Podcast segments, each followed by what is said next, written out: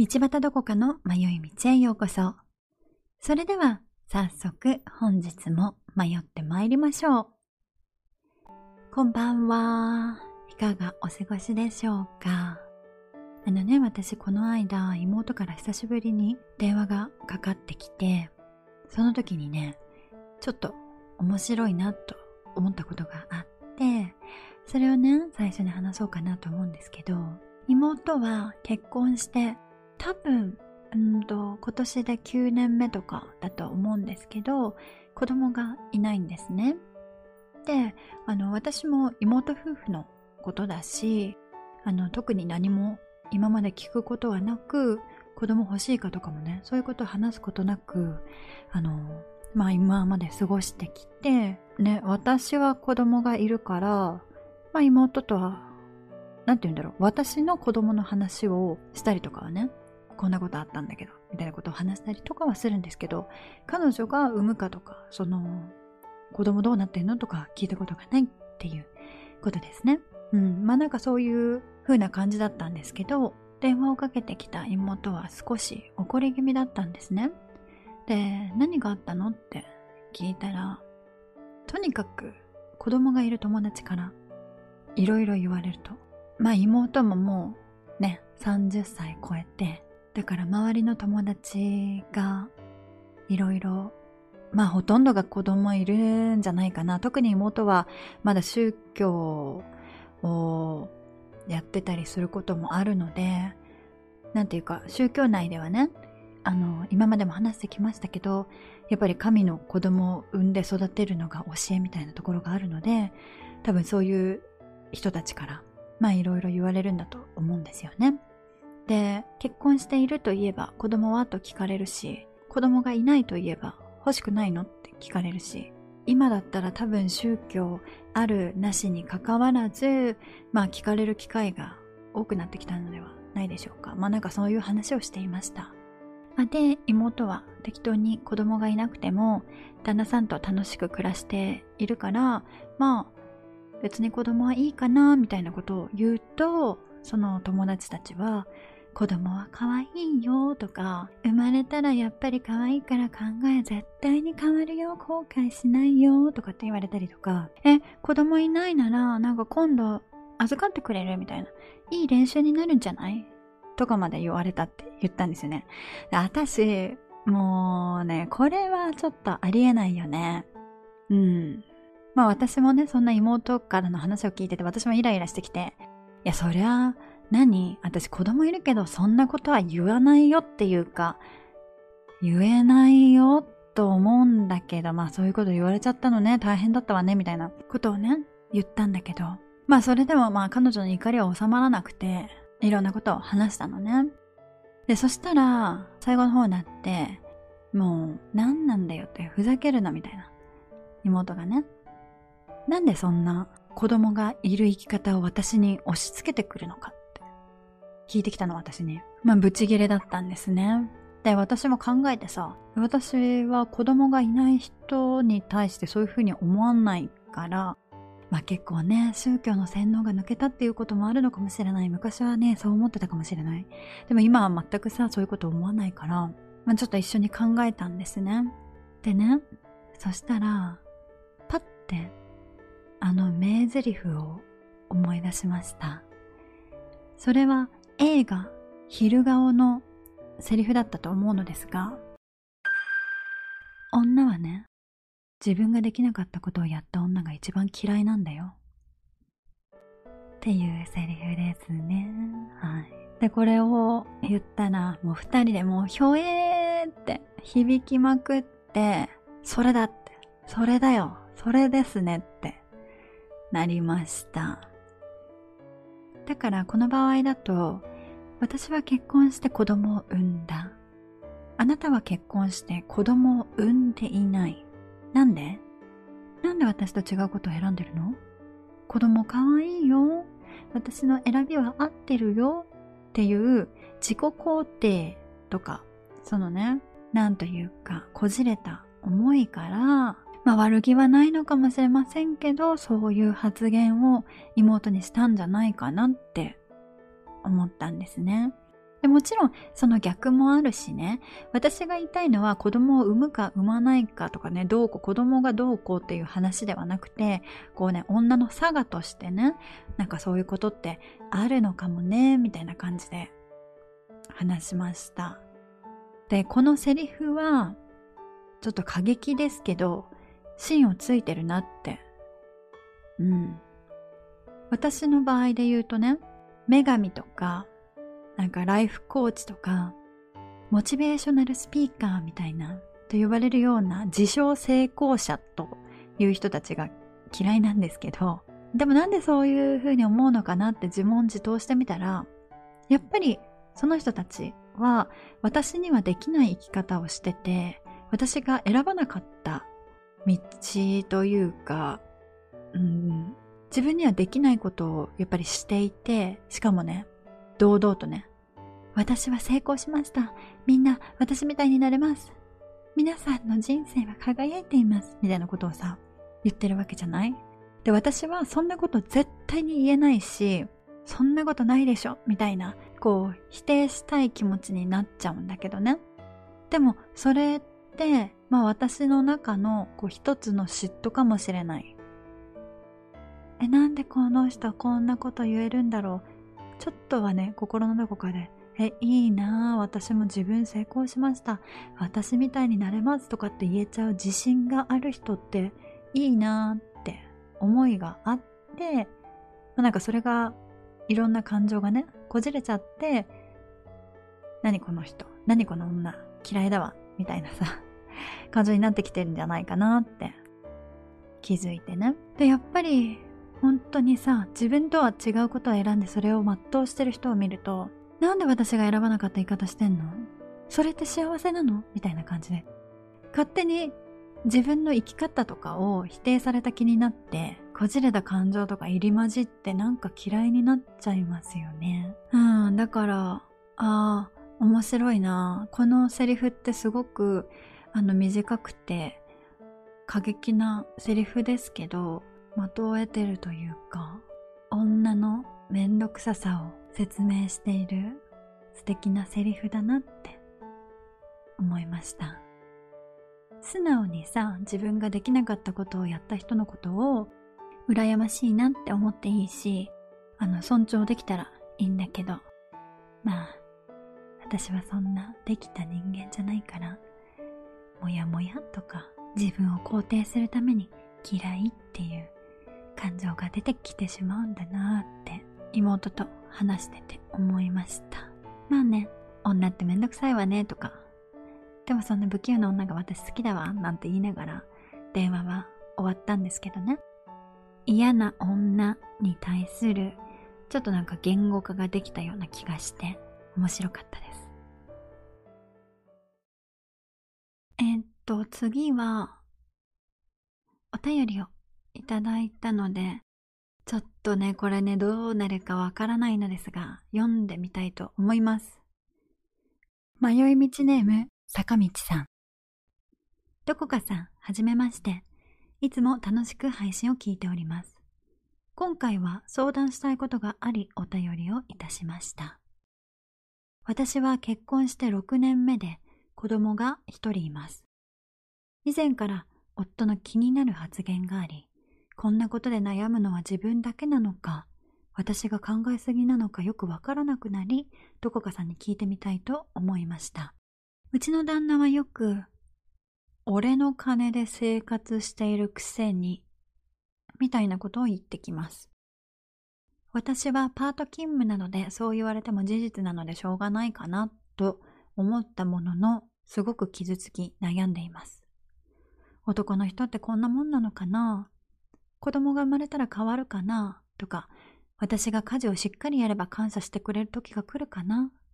などポジティブに考えようとしてきましたが、一向に変わらず言われ続けます。どこかさんは徳アメのしのぶさんとなるみさんとお話しされていた時に、そこに愛はあるんかとよく結婚生活で問うというようなことをお話しされていましたが、私も最近はそこに愛はあるのかと問うようになってきました。子供がまだ小さいので離婚に踏み切れませんが迷っています。乱文長文失礼いたしました。どこかさんなら同じことを言われた場合どのようにしますか？これからも配信楽しみにしております。ん？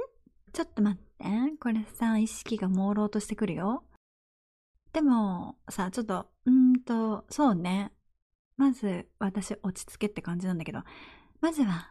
坂道さんお便りありがとうございます。こんなこと言われたら傷つきますよね。どんな思考回路でこんなことが言えるのかしら。坂道さん、このお便りの内容しか今私把握できていないのですが、きっと他にもありますよね。これつらいというか、私ならブチギレてるんですけど、もうさ、ちょっとこれ、こんなさ、ポッドキャストで話してんじゃなくて、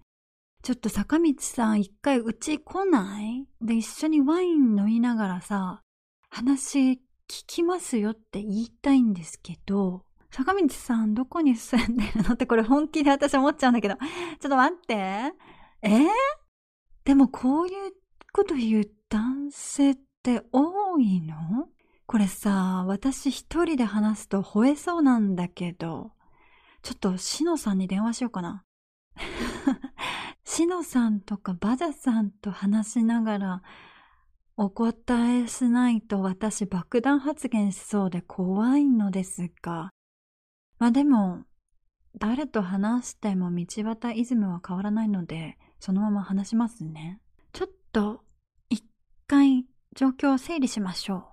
俺の金で生活してるくせに点々点のこの後が気になりますね。彼はなんでこんなことを言ってしまうんだろう。このセリフの後に来る言葉になんか隠されてる気がしますけど、なんなんだ？まあでもちょっと今これこのお便りからはちょっとわからないのでこれを置いといて、これ坂道さんが何をやっても旦那さんは変わりませんよ。坂道さんが教えてあげない限り、あの絶対に坂道さん自分を責めないでください。自分をね責めるだけじゃちょっと解決にならないので、まあ解決というか別に私は解決することはできないんだけどね、まあ私的見解を話します。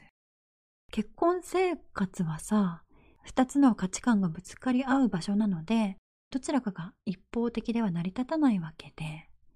坂道さんの思いはもちろん伝えていいし、相手がどういう考えでその発言になったかも聞く権利がありますよね。坂道さんが傷ついたのなら、きちんと傷つきましたって相手にも言わないと伝わらないですし、これちょっとね、いやー、まあでも言ったところでこの人、まあ変わらないかもしれないけど、パートナーとしてそんなこと言わないでほしいってはっきりと言ってもいいのですよ。言えないのか。いやー、でもねえ、パートナーシップってやっぱりね、伝えるし相手の言うことも聞いていかなきゃって、こうコミュニケーションを取っていかなきゃって私は思うんですよね。えっとどこかさんなら同じことを言われた場合どうしますかって、あの聞いてくださっているので、私がどうするか答えますね。これは私の本当に個人的見解だし、あのこの坂道さんの状況を全て把握できているわけではないし、私のパートナーシップと坂道さんのパートナーシップは別物ということをわきまえた上で、私の場合を言います。これはアドバイスでもこうした方がいいとかいう意見でもなくて、道端どこかはこうするんだくらいで、よければ聞いてくださいね。これね、うちだと、はぁひふへほうですよ。わったファーファーファー。まず座れと。私ホワイトボード持ってきちゃうかもしれませんね。俺の金で生活してるくせに Can you say that again? もう一度言ってみていただけませんか？なぜあなたはそんなことをおっしゃっているのでしょうと聞き返しますね。私はあなたの金ではございませんよ。私たちのお金です。私たちのお金で生活しています。結婚しているのですから。これ日本国の民法だいななひゃくろくじゅうちょう。夫婦はその資産、収入、その他一切の事情を考慮して、婚姻から生ずる費用を分担する。それ以上、それ以下もございません。じゃあ何の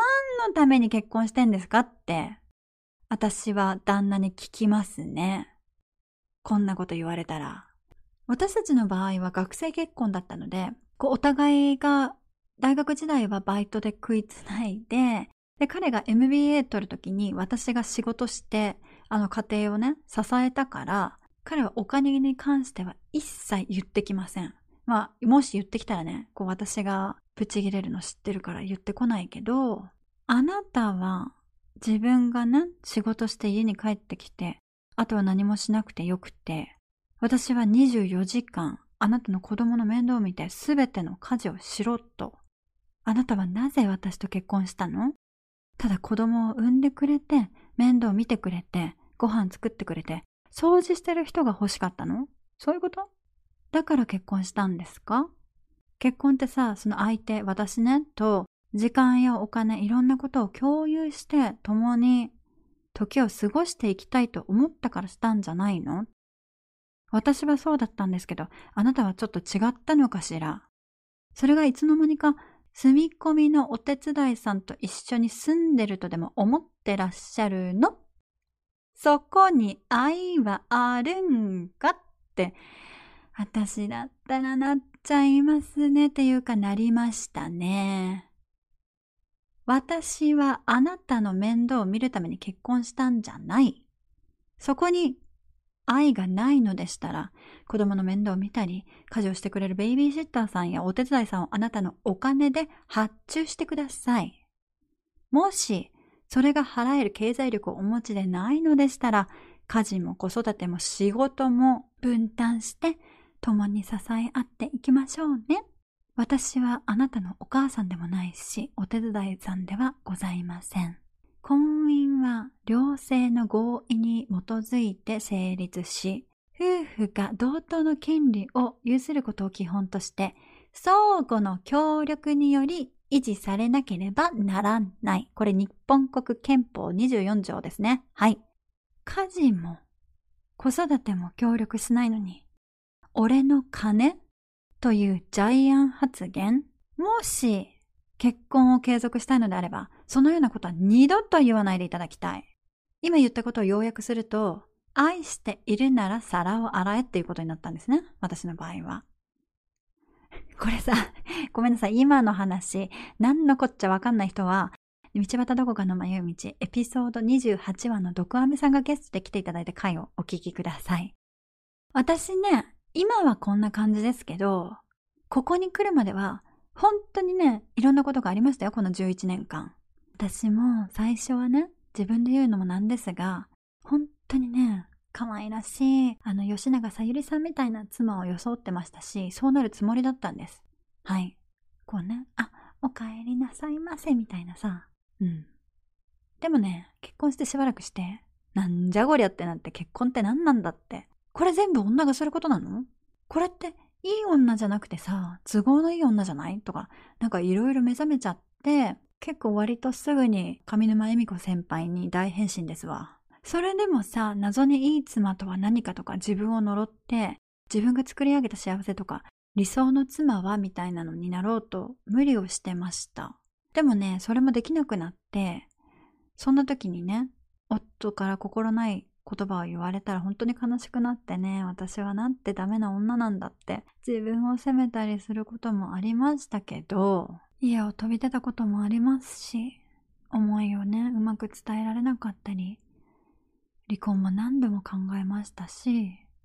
もちろんここでは話せないようなこともたくさんあります。マリッジカウンセリングみたいなのにも行ったことがあります。日本語だと夫婦カウンセリングとかカップルカウンセリングっていうのかな？これアメリカではかなり主流ですが、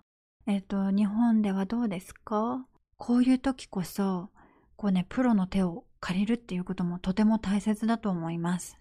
夫婦カウンセリングの目的は一言で言うと、結婚生活を良くするためにお互いを知り、自分は何ができるのかを考えること。で、二人だけの話し合いだと論点がずれてしまったり、感情的になりうまく話し合いにならないこともあると思うんですけど、カウンセラーさんを挟んでね、三人で話すと、こう落ち着いて整理をしながら話すことができたりもします。こうね、カウンセラーさんに教えてもらったんですけど、うまくいってない夫婦のコミュニケーションっていうのは、大抵パターン化していて、いつもこういう風に喧嘩が始まるとか、ここでこの、えーと、話題が起こると会話が途切れるとか、普段やっている聞き方、答え方、質問の仕方などを見直したりね、新しいやり方を練習したりして、コミュニケーションがなんでうまくいってないのかっていうパターンを見つけ出して、それを解決していく方法を、あの、みんなで話し合っていく場を設けてくださるんですよね。もちろん自分の気持ちも話せるし、相手の話をね、聞くこともできるから、私たちにとってとても良かったんですけど、うん、カウンセラーさんは本当に、あの、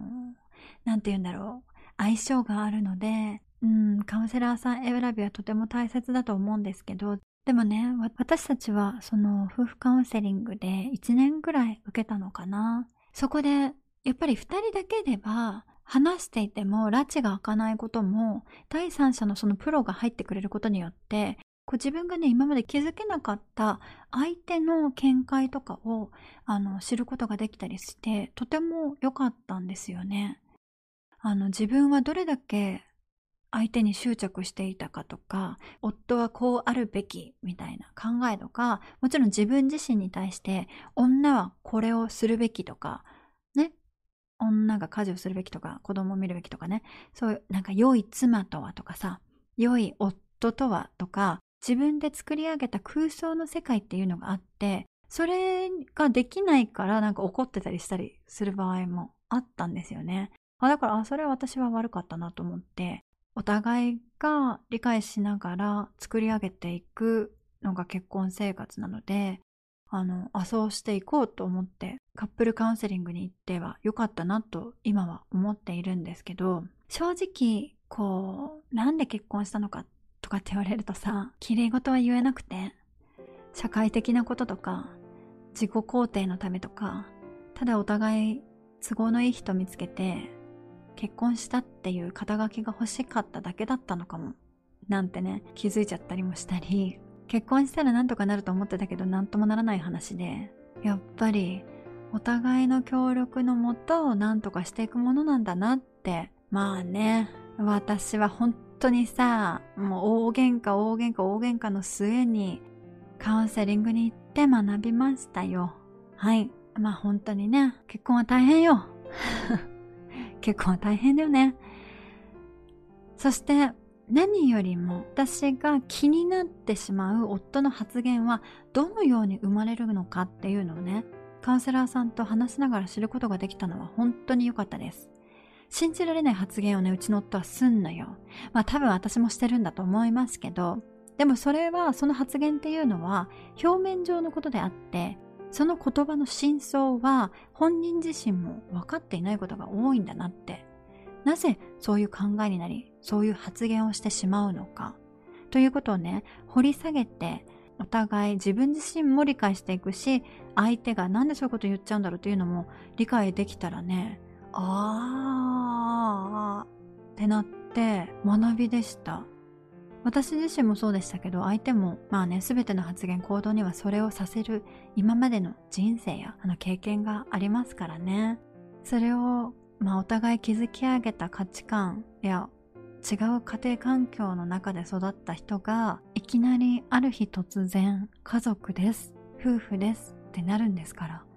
そりゃあそりゃあそりゃあ大変なことですよね。結婚はするよりも続ける方が難しいので、いや、とかなんとかかんとか言って、私たちもまだまだ喧嘩しますよ。まあそんなことをカウンセラーさんと学びながら、お互い向き合ってみた時に出てきた言葉がセクシーサンキューだったんですよ。お互いやれることやできないこと、手伝ってほしいことを伝え合って、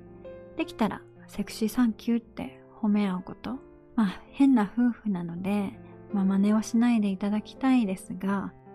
私はそうしましたっていうお話です。まだまだ不完全な夫婦ですし、まあ完璧になることはないと思ってるしね。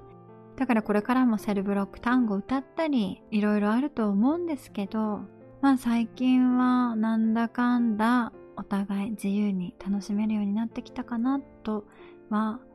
思ってます。坂道さん、お便りありがとうございます。私のね、今日は主観でこうでした。道端どこかこうしたみたいなことを話してしまいましたが、坂道さんの性格とか状況とか環境が違うので全く参考にはならないと思います。ぜひね、まずは坂道さんの気持ちを整理してみてください。自分はどうしたいのか、どんな気持ちなのか、どうするべきだと思っているのか、そしてそれは本当にする必要があるのか、パートナーに何を求めるのか、何を求められているのか、それはできるのか、する必要があるのか、パートナーとどのようになっていきたいのか、これは坂道さんにしかできないことなので、もしよければこの機会に考えてみてくださいね。そしてぜひ旦那さんにも伝えてみてください。伝えないと伝わらないので、もしねカウンセラーさんなどの助けを借りる必要があるんだったらぜひ借りてください。そしてね、それでももうさどうにもならない場合は、どのような選択を坂道さんがしたとしても間違ってはいないと思いますよ。正解はありませんからね。私は坂道さんのことを心から応援しています。また進展がありましたらお便りくださいね。いやー、なんかもうちょっといいこと言えたらよかったけど、うん。まあでも本当にとにかく応援してます。本日もお聞きくださりありがとうございます。道端どこかの迷い道ではツイッター、インスタグラムをやっています。ハッシュタグどこみちまたは道端どこかの迷い道でご感想などつぶやいてくださいね。お便りも募集しています。概要欄の ユーアールエル からぜひお寄せください。